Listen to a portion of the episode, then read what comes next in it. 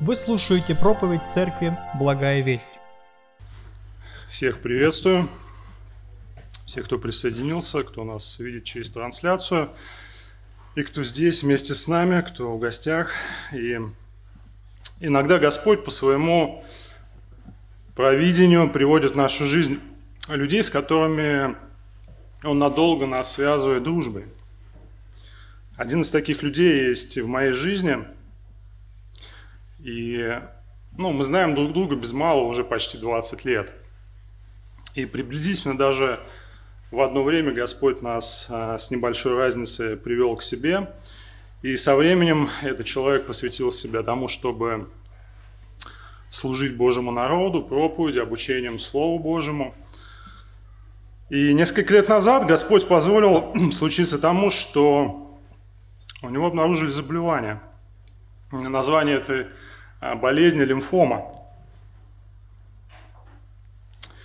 А, немного скажу о том, что это такое. Лимфома – это злокачественное опухолевое заболевание а, лимфатической ткани в организме человека, которое в нормальных условиях отвечает за наш с вами иммунитет.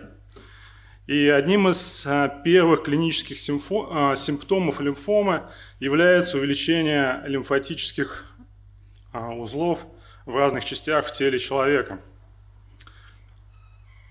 И, как вы понимаете, лечение такой подобной болезни, оно сопровождается иногда а, операбельными вмешательствами, операцией и курсами последующей химиолучевой терапии.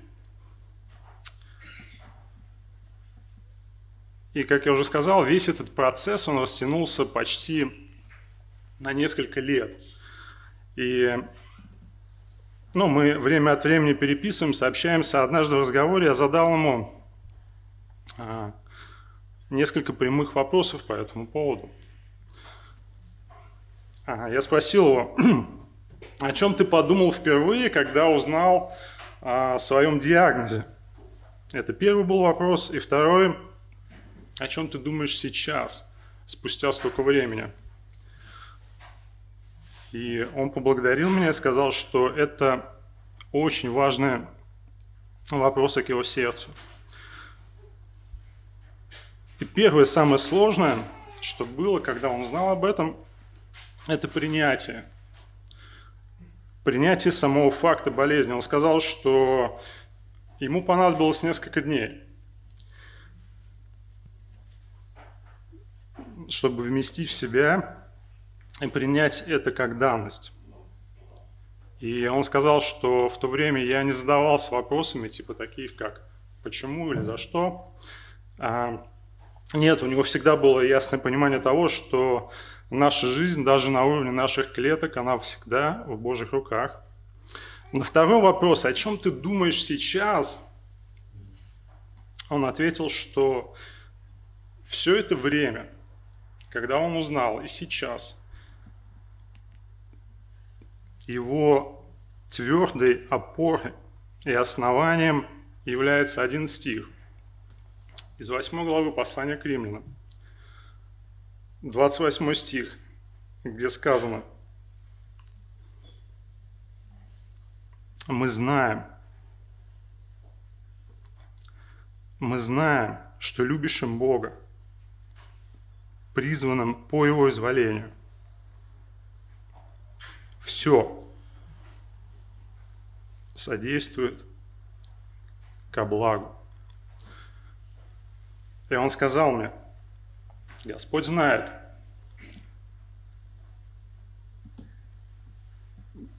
что для меня лучше, и проводит долины своей благодати.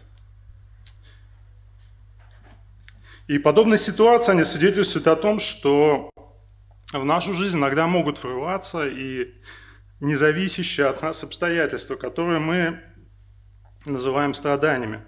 И со времен грехопадения в Эдеме страдания, если так можно сказать, они крепко вплелись в ткань человеческой жизни. Сегодня в нашем технологичном и информационном мире а, мы стали словно, я бы так сказал, объяты всевозможными человеческими страданиями. всего лишь на расстоянии нашей руки. А, взяв телефон, мы можем с легкостью окунуться в этот мир и увидеть, ну, сколько есть горя и боли у людей вокруг.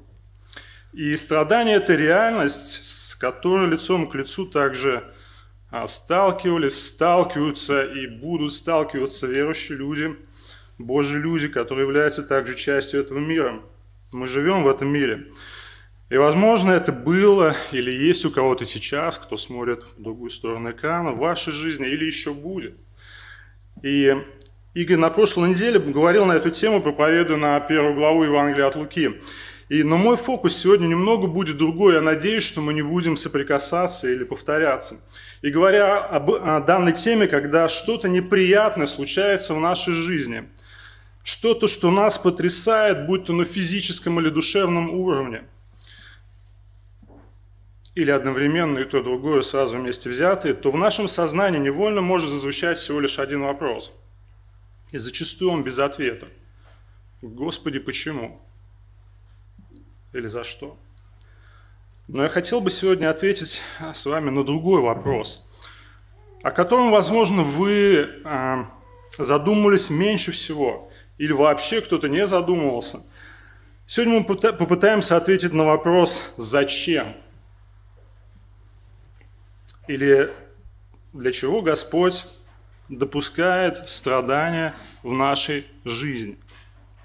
Какие цели Бог преследует в наших страданиях, в наших скорбях? И мы для этого обратимся к одному из текстов Священного Писания, можете открыть. Это второе послание Коринфянам, 12 глава. Второе послание Коринфянам, 12 глава, стихи с 7 по 10. Давайте выслушаем ответ из Слова Божьего на поставленный вопрос. Второе послание Коринфянам, 12 глава, 7 стиха. И Павел пишет, «И чтобы я не превозносился чрезвычайностью откровений, дано мне жало в плоть, ангел сатаны, удручать меня, чтобы я не превозносился. Трижды молил я Господа о том, чтобы удалил его от меня, но Господь сказал мне, «Довольно для тебя благодать моей, ибо сила моя совершается в немощи». И потому я гораздо охотнее буду хвалиться скорбями, своими немощами, чтобы обитала во мне сила Христова. Посему облагодушествую в немощах, в обидах, в нуждах, в гонениях, в притеснениях за Христа. Ибо когда я немощен, тогда силен. Апостол Павел пишет здесь о ситуации, которая представляла определенную трудность в его жизни. И, как вы знаете, этому человеку было достаточно хорошо известно, что такое скорбь или страдание. И хотя бы тот э, внушительный, внушающий портрет своей жизни, который он рисует на горизонте 11 главы этого послания всего лишь несколькими строчками выше, заставит многих содрогнуться от того, что пережил этот человек. Но позвольте вам напомнить контекст второго послания Коринфянам, прежде чем мы увидим, а зачем, собственно, Павел написал в этих стихах то, что он написал. И во время написания этого послания он находился в Македонии, возможно, Филиппу в своем третьем миссионерском путешествии. И до того, как Павел попал в Македонию, он пишет первое послание Коринфянам, которое отвечало на ряд практических вопросов, возникших в этой церкви. И Павел отправил им это послание из Ефеса через своего возлюбленного сына Вере Тимофея, о чем сказано в первом послании Коринфянам, глава 4, стих 17. Когда Тимофей пришел из Коринфа снова к Павлу в Ефес, то он принес нехорошие известия о новых проблемах в церкви. Там появились лжеапостолы, о которых Павел упоминает во втором послании Коринфянам в 11 главе стих 13. И по всей видимости эти люди, они набросились на его личность, чтобы завладеть вниманием людей и иметь возможность проповедовать свои заблуждения в церкви. И нужно сказать, что они добились определенного успеха, на своем поприще. И вот почему. На время, когда Павел узнал о новых проблемах, он оставляет свой труд в Ефесе, он прерывает его и немедленно отправляется в Коринф. И это было посещение с огорчением или скорбное посещение, как сказано во второй главе первом стихе второго послания Коринфянам. И кто-то в Коринфской церкви даже публично оскорбил апостола. И об этом сказано тоже во второй главе стихи с 5 по 8, и 12 стих 7 главы говорит об оскорбителе – И Павел сильно огорченный таким положением вещей в этой церкви тем, что его даже никто не поддержал. Из Коринфян, сокрушенный, разбитый, он вернулся обратно в Ефес. Из Ефеса он написал так называемое «строгое письмо», которое упомянуто в четвертом стихе второй главы второго послания Коринфянам, которое, кстати, не дошло до нас, но он здесь пишет, что «от великой скорби и стесненного сердца я писал вам, со многими слезами. Не для того, чтобы огорчить вас, но чтобы вы познали любовь, какую я в избытке имею к вам. И, скорее всего, это письмо было полно упреков и призывов к покаянию. И он пишет здесь, в каком состоянии он писал это письмо. И это письмо было доставлено в Коринф уже не Тимофеем, а Титом, об этом сказано в 7 главе стихи с 13 по 16. И оставив Ефес, Павел направляется в Трааду для встречи с Титом, так он переживал обо всей этой ситуации. Вторая глава стихи 12 и 13 говорят в этом же послании. «И не найдя там Тита, и он пишет, не имея покоя духа моему, он отправился в Македонию, где он наконец и встретил Тита». Вторая глава стих 13. «И к великому облегчению, неимоверной радости апостола Павла, Тит сообщил ему, что коринфяне, они раскаялись в своем бунте против Павла. Второе послание Коринфянам, 7 глава, стих 7 об этом говорит. Против своего духовного отца и пастора.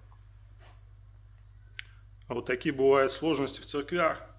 И как раз в этот момент Павел пишет им еще одно письмо в эту церковь, дошедшее до нас как раз-таки как второе послание Коринфянам. И в главах 10, 11, 12 этого послания Павел защищает свое апостольство и противостоит лжеапостолам, которые все еще по-прежнему, скорее всего, имели влияние на некую группу людей в церкви. И в начале 12 главы апостол Павел вспоминает о своих откровениях, которые когда-то были в его жизни – по всей видимости, эти люди, лжеучители, они претендовали тоже на какие-то откровения, через которые они желали утвердить свой авторитет церкви. И Павел говорит, что если кто-либо мог говорить об откровениях или видениях, так это был он сам, поскольку его откровения заключались в том, что он был восхищен. Как он говорит, в теле или нет, не знаю в Божие присутствие прямо на небеса. Но что, что самое интересное, он говорит, что все это со всеми его откровениями, это не играет решающего значения. Если коринфяне хотели увидеть настоящие признаки апостольства, увидеть подлинного Божьего слугу, то они должны были посмотреть на его жизнь. Ни заслуги Павла, ни его откровения, они не демонстрировали так отчетливо и ясно его апостольство, как скорби, вызванные проповедью Евангелия. И, несомненно, Господь оказал ему большую честь, показав ему приземной жизни небеса. Об этом говорят первые стихи 12 главы.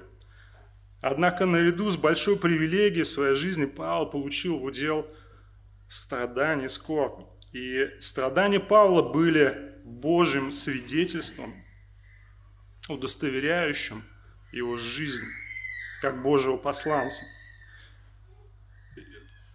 Как это порой сегодня отличается от людей, которые претендуют на особое откровение, живущие совсем в других условиях. И он пишет здесь о том, зачем Бог это делал с ним. Какие цели преследовал Господь, допуская страдания в жизни Павла. Этот человек пережил тяжелейшие времена, можно сказать, в своей жизни. И лично я убежден, что те принципы, которые оставлены в этом тексте, который мы с вами прочитали, они применимы к любым ситуациям нашей жизни. И если это было действенно, и как мы увидим позже, для самой большой боли Павла, то это будет действенно для каждого из нас. Текст, который мы прочитали, показывает четыре Божьих цели в наших страданиях. Четыре Божьих цели в наших страданиях. Я хотел бы представить эти цели на ваше обозрение, чтобы мы ясно увидели все это в данном тексте. Итак, первая цель, для чего Господь допускает страдания в нашей жизни, это смирение. Он делает это, чтобы смирять своих детей. Каким образом Господь достигал смирения в жизни Павла? Посмотрите еще раз на середину седьмого стиха. Там очень ясно об этом говорится. Павлу было дано жало в плоть. Это один из спорных текстов в Новом Завете, который обсуждается библейскими учеными. Однако давайте постараемся разобраться с этим. Что он подразумевает, когда говорит о том, что ему дано жало в плоть? Русским словом «жало» переведено слово, означающее острую заостренную палку или пику. Копье, если хотите. То есть это не что-то маленькое жало, как у насекомых, речь не об этом. Это кол, которым пронзают тело человека, и это доставляет неослабевающую, острую, режущую боль. И есть несколько мнений по поводу того, чем страдал Павел. Кто-то говорит, что здесь речь идет о его физических недугах, доставлявших ему немало неприятностей. При этом говорят о возможной болезни глаз или офтальмологическое заболевание, ссылаясь на основания, как Галатам 4 глава, стихи 13-15, где он вскользь об этом пишет. Кто-то говорит, что он был болен малярией или эпилепсией, мигрени, подагре, ревматизмом и так далее и тому подобное – но это было бы слишком просто. Тем более, что список трудностей Павла представлены выше, в 11 главе. Он более внушающий, чем просто какая-то болезнь здесь. Посмотрите чуть выше, 11 глава стиха 23. Он говорит, Христова служитель в безумии говорю я больше. Я гораздо более был в трудах, безмерно в ранах – боли в темницах многократно при смерти. От иудеев пять раз дано мне было по сорока ударов без одного. Три раза меня били палками, однажды камнями побивали. Три раза я терпел кораблекрушение, ночь и день пробыл в глубине морской, много раз был в путешествиях, в опасностях на реках, в опасностях от разбойников, в опасностях от единоплеменников, в опасностях от язычников, в опасностях в городе, в опасностях в пустыне, в опасностях на море, в опасностях между лжебратьями, в труде и вознурении, часто в бдении, в голоде, жажде, часто в посте, на стуже и в ноготе.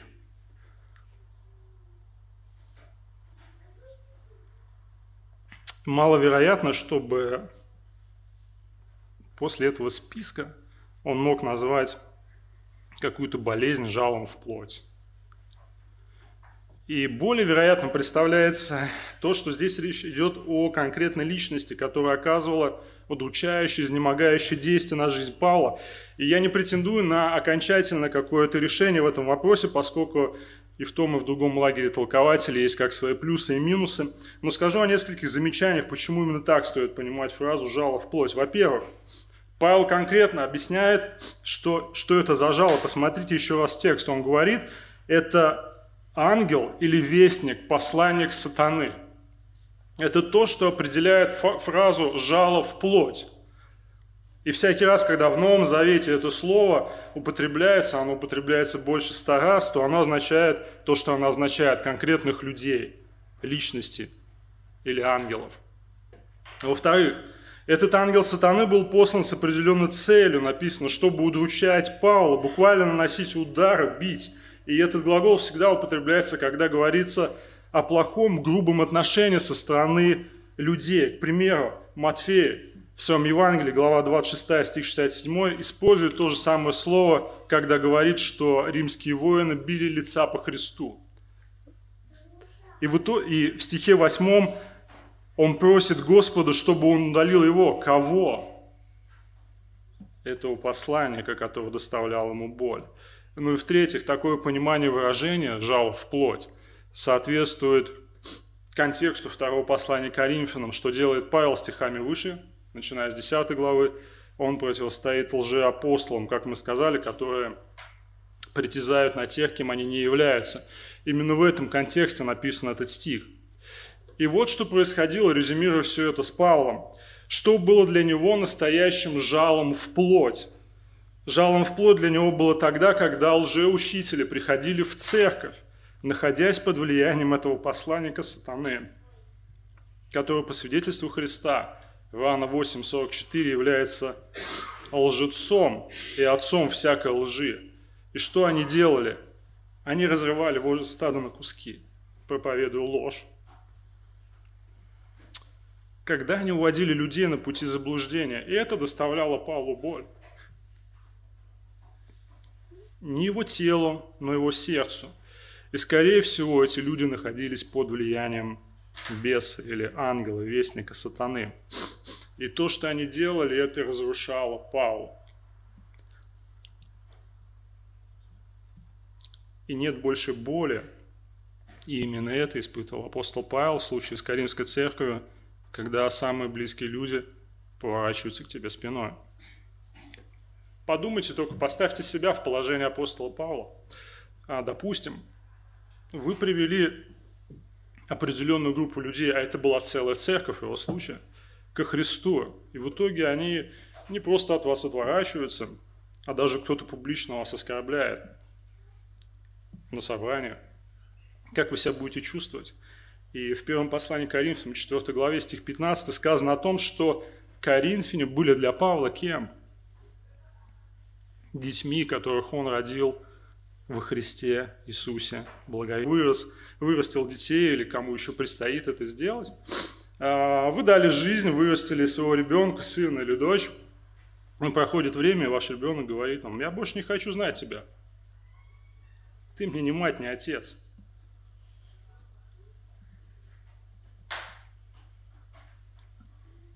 Я не хочу больше ничего иметь общего с тобой.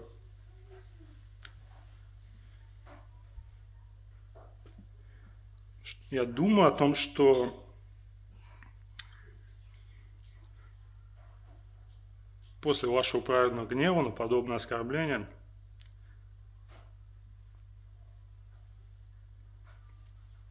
от вас вряд ли что-то останется от вашего сердца.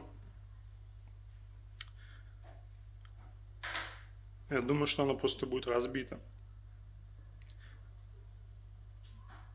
Именно это переживал Павел. Именно, этим было, именно этим было жало в плоть для него, столь сильно удручающего. И с ним, кстати, происходило это не только в случае с Каринской церковью, как ни странно, но и с другими церквями его служения. Что было? Он приходил, основывал церковь, и что потом? А приходили лжеучители, подрывали все его служение, пытаясь увести людей. К примеру, так было в галатийских церквях, которым он пишет – в этом послании Галатам в первой главе он пишет, «Удивляюсь, что вы от призвавшего вас благодатью Христову так скоро переходите к иному благовествованию». А затем обращается к ним в 4 главе стих 19, «Дети мои, для которых я в муках рождения, доколе не изобразится вас Христос». Он испытывал глубочайшую боль в своем сердце. И заметьте, возвращаясь назад к нашему стиху, кто стоял в конечном счете над всеми трудностями Павла. Это был Господь. Посмотрите еще раз седьмой стих. На эту фразу он пишет «Дано мне жало в плоть». Это пассивная конструкция. Павел не сам себе дал, разумеется, это жало – и даже не сатана, не его вестник или лжеапостолы. Нет. неназванным субъектом этой фразы является Бог, сам Бог. И он допускал происходить этому в жизни апостола Павла. Вы скажете, постой, постой. Стой, хочешь ли ты сказать, что ангел сатаны каким-то образом был послан или таким образом в жизнь Павла Богом? Ну, не я так говорю. Еще раз посмотрите, сам Павел об этом пишет. «Дано мне жало в плоть». Да, Бог позволял всему этому происходить, и он использовал для этого даже самого дьявола с его ангелом или вестником, который действовал через лжеапостолов. Обратите внимание здесь на несколько моментов. Жало было по своей сути злом. Павел не говорит, что это жало было добром. Это жало было использовано против Павла и доставляло ему беспокойство и сильную боль. Но, что более важно, это жало служило доброй цели, будучи даром от Бога. Как сказал один комментатор, Бог здесь это невидимое действующее лицо, стоящее за горьким опытом. Вестник сатаны действовал в соответствии со своей злой природой и целями.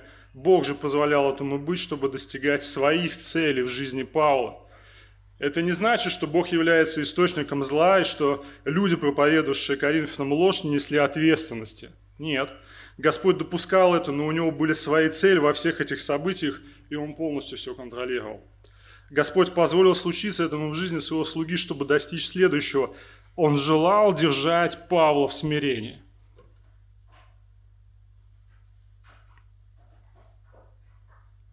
Как это ни странно, как это ни парадоксально, и если для этого понадобится сатана, Бог будет использовать даже его. Посмотрите, Павел два раза пишет о цели таких действий со стороны Бога в его жизни, в начале и в конце стиха. Он очень ясно хочет донести эту мысль для каждого из нас. «И чтобы я не превозносился чрезвычайностью откровения». И конец стиха «Чтобы я не превозносился, дано мне жало в плоть».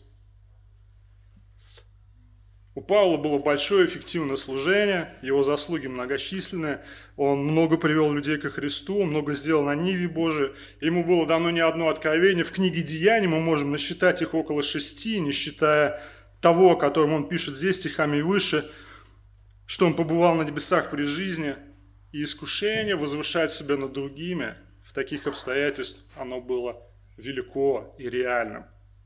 Как вы думаете, к чему все это ведет человека – все правильно, гордыня. Именно поэтому Господь привел в его жизнь скорбь. Ему просто была нужна эта боль, эта режущая пика, чтобы его греховная плоть, подверженная гордыне, была сокрушена и усмирена. И в тексте буквально сказано «для плоти, а не в плоти». Достаточно тяжело быть гордым, когда ты охвачен страданиями. И для Павла это были переживания о его духовных детях, о его любимой церкви.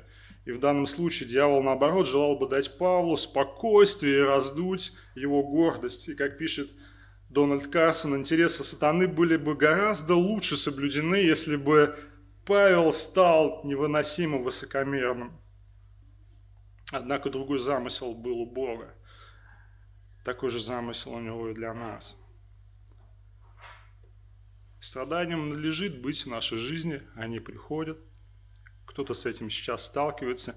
И неважно, в какую форму они будут рядиться, то ли как у апостола Павла или что-то другое в нашей жизни, но мы должны знать ясную цель Бога. Это наше смирение. Величайший дар от Бога. Смирение может доставаться тяжелым трудом.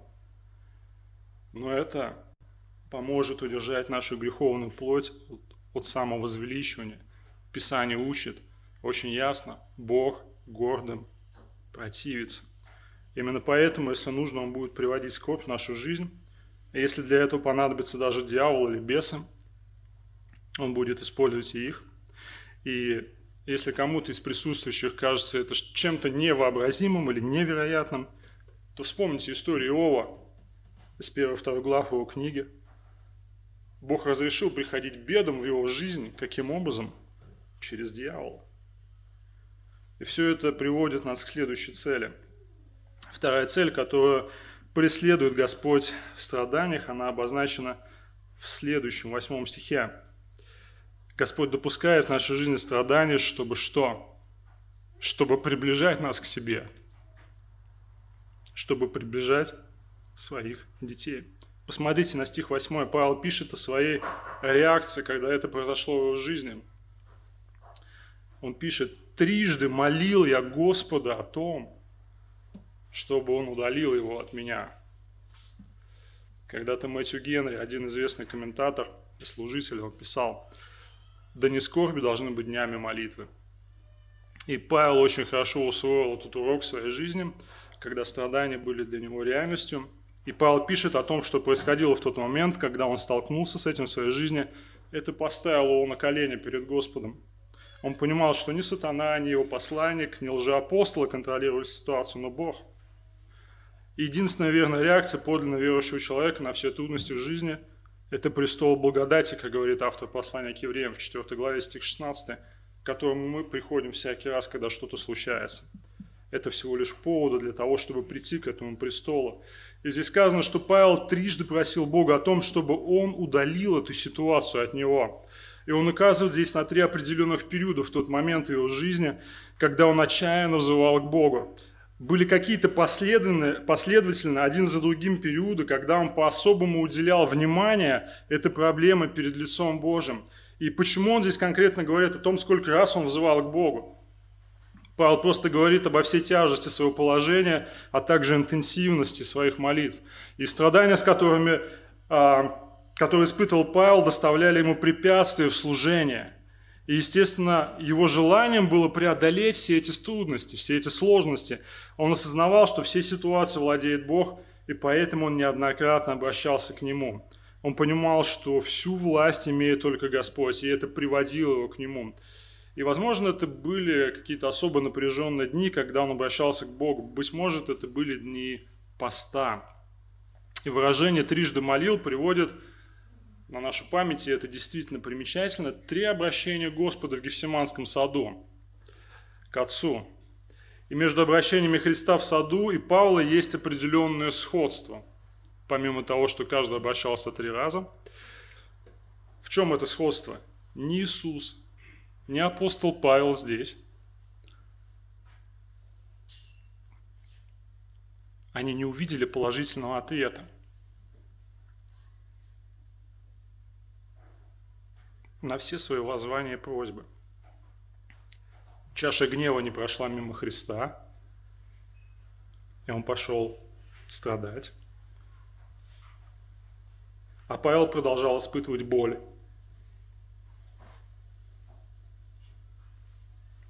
Павел, как и его Господь в Гефсимане, получил отрицательный ответ. Начало стиха 9. Но Господь сказал мне, довольно для тебя благодати моей. И как мы увидим позже, это вполне его удовлетворило. И эта ситуация дает нам пищу для размышления о богословии молитвы, и которая, как кажется, сегодня не вписывается в некоторые современное представление христиан об ответах на молитвы в небесстве и страдании. Друзья, ответ для Павла был отрицательным в данном случае. Господь оставил ситуацию как есть.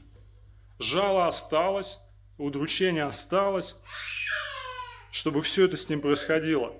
Означает ли это, что Господь не отвечает на наши молитвы, когда мы обращаемся к Нему с верой? И ответ нам приходит из первого послания Иоанна, глава 5, стихи 14-15. Послушайте. И вот какое дерзновение мы имеем к Богу, к Нему, что когда просим чего по воле Его, Он слушает нас. А когда мы знаем, что Он слушает нас во всем, чего бы мы ни попросили, знаем и то, что получаем просимое от Него. Вы слышите? Его воля является ключевым моментом в ответе на наши молитвы. Бог слышит абсолютно все наши просьбы – Однако он исполняет их тогда, когда они согласуются с его замыслом и с его волей. В случае с Павлом Божий замысел был в том, чтобы даровать ему смирение, которое приходило через боль в его сердце. Но не пропустите важное в этом коротком стихе. Самая большая польза, которую он из этого извлекал, была в том, что он находился в то время, трижды я молил Господа, в непосредственном близком общении со Христом. Когда Господь приводит страдания в жизнь своих детей, своих слуг, Он таким образом их приближает к себе. Ничто не повлияет в положительную сторону на нашу молитвенную жизнь и общение с Богом так сильно, как какие-то тяжелые ситуации, как дни скорби. Когда единственной личностью,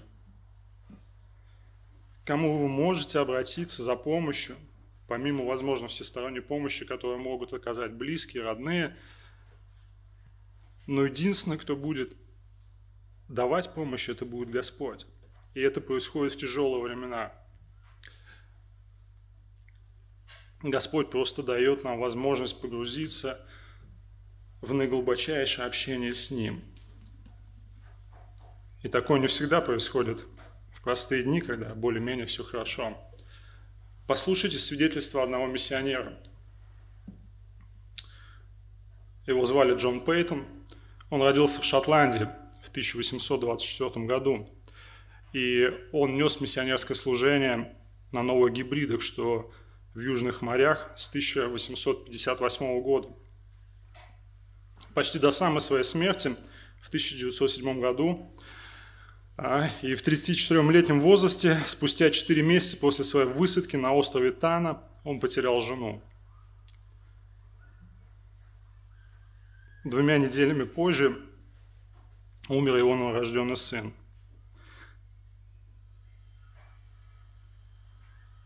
Пейтон хранил их один своими руками. И послушайте, позже он записал. Благодаря Иисусу, удостоившему меня своим общением там, на острове, я не сошел с ума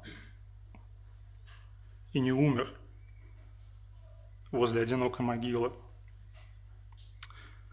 И через четыре нелегких года, его история не закончилась, туземцы все-таки решили его убить.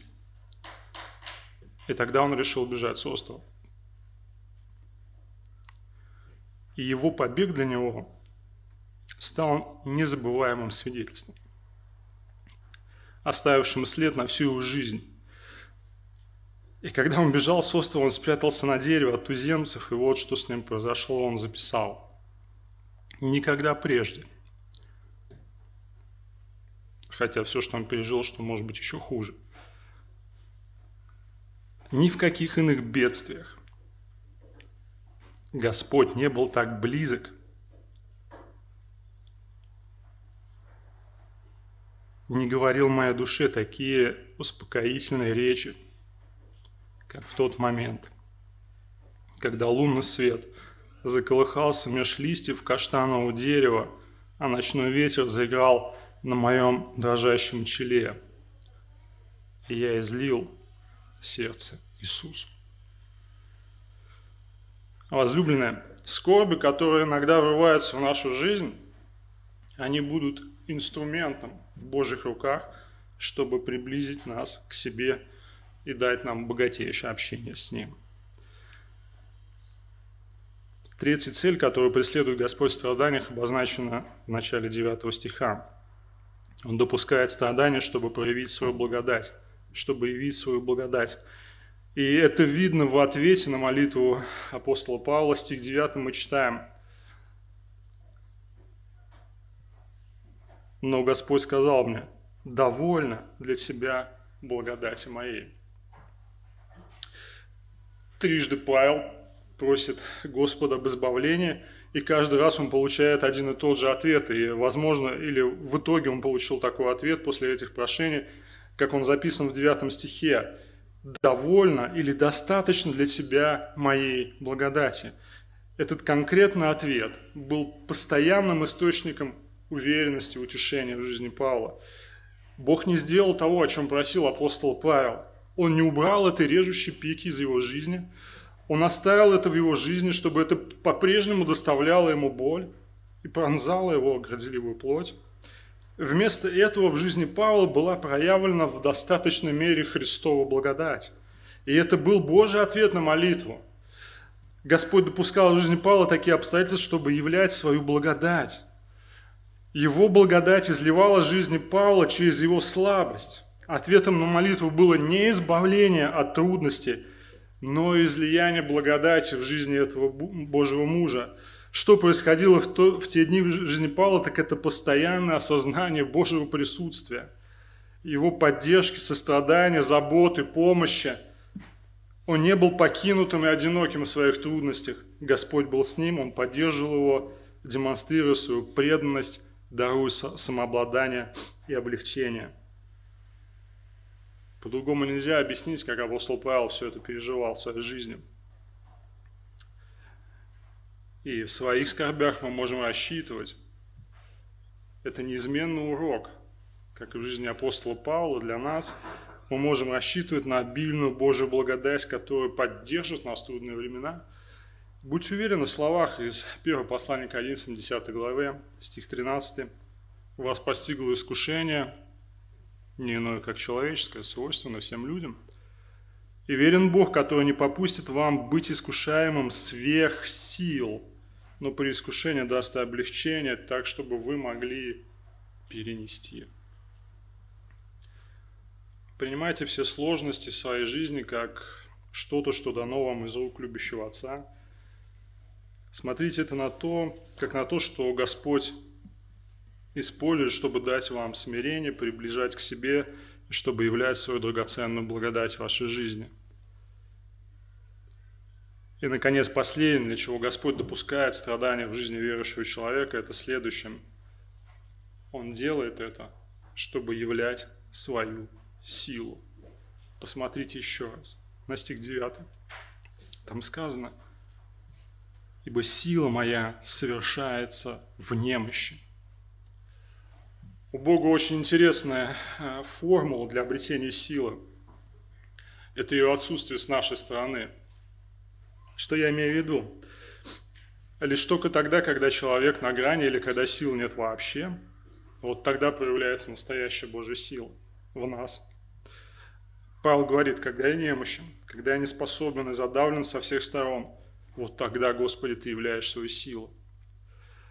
Вот в чем благословение страдания. Они отбирают все наши человеческие силы, тогда вы можете видеть настоящую силу – Божью силу, действующую в нашей жизни, в нашей немощи. По этой причине Павел подходит к следующему выводу в этих стихах. И одновременно это является его реакцией на то, как он принимает отрицательный ответ Христа на его просьбы. И он говорит, и поэтому я гораздо охотнее буду хвалиться своими немощами, чтобы обитала во мне сила Христова. Поэтому я благодушествую в немощах, в обидах, в нуждах, в гонениях, в притеснениях за Христа, ибо когда я немощен, я силен. Павел, твои обстоятельства после ответа на молитву не поменялись ни на йоту, ни на грамм. Но почему ты благодушествуешь или радуешься своим слабостям, своему состоянию? Потому что чем слабее он, тем могущественная сила Христа действует через него и в нем. Трудности, которые встречались на пути, он с радостью признавал как сферу, в которой сила Христа через него становилась очевидной и действенной. И вот эта вот финальная фраза здесь в тексте, ибо когда я немощен, тогда силен, является нотой торжества, он радуется в немощах, в обидах, в нуждах, гонениях, притеснениях ради Христа, чтобы Господь мог получить всю славу и честь и хвалу, являя свою жизнь и силу в немощах Павла. Павел увидел, как мы должны увидеть, всю полноту Божьих благословений в страданиях – он понял, что страдания даны для смирения, для общения с Богом, для явления благодати и силы Божией в его жизни. И поэтому он говорит, я благодушествую в немощах. Он испытывал радость от того, что делал Господь в его жизни через трудности, через страдания. И наши сердца, они должны испытывать то же самое, что и сердце Павла, когда Господь начинает работать в нашей жизни через страдания. Итак, мы увидели сегодня четыре Божьих цели в наших страданиях. Когда мы сталкиваемся с реальностью страданий, их преодолением нашей жизни, это не должно как-то нас обескураживать, приводить в тупик. Но мы должны ясно понимать Божий замысел. Смотрите на все это с Божьей точки зрения, а не человеческой, имея при этом надежное свидетельство божественного откровения, которое выражено в этих четырех небольших стихах, которые мы сегодня с вами рассмотрели. И я хочу закончить проповедь одной цитаты, которая принадлежит Джону Макартуру, и проповедуя на тему страданий в этом тексте, он сказал в заключение следующее. Примите боль, примите страдания, потому что так вы принимаете божественное назначение. И хотел бы в конце обратиться к тем, кто не познал Христа, кто здесь присутствует или, может быть, смотрит трансляцию, в вашей жизни, к сожалению, не может быть такого взгляда на человеческую боль и страдания, о чем мы сегодня говорили. Это недоступно вам, поскольку вы не соединены со Христом. До тех пор, пока вы идете против Него, до тех пор, пока вы бунтуете против Него, до тех пор, пор, пока вы находитесь под Божьим гневом по причине ваших грехов, до тех пор, пока вы пребываете под рабством своих грехов, до тех пор, пока вы не обратитесь к Христу за прощением этих грехов. И никто не гарантирует, что вы избежите страданий в своей жизни даже после этого. Как мы говорили, это часть нашего пребывания на земле, но вам негде взять сил – и благодати для преодоления трудностей, которые доступны каждому через веру во Христа и его спасающей весть о примирении с Богом. И стоит сказать, Христос, Он не обещает легкой жизни, и Он не обещает убрать все трудности из вашей жизни. Но то, что Он точно обещает, так это то, что каждый, кто приходит к Нему – в сокрушении сердца, полностью разбитый, осознавая свой грех, приходит к вере во Христа, к вере в то, что Он умер на кресте за наш грех и воскрес, Он дает прощение, Он преображает жизнь. Он проявляет свою силу в наших немощах и страданиях, наделяя своей благодатью. И это Его Слово. Давайте помолимся.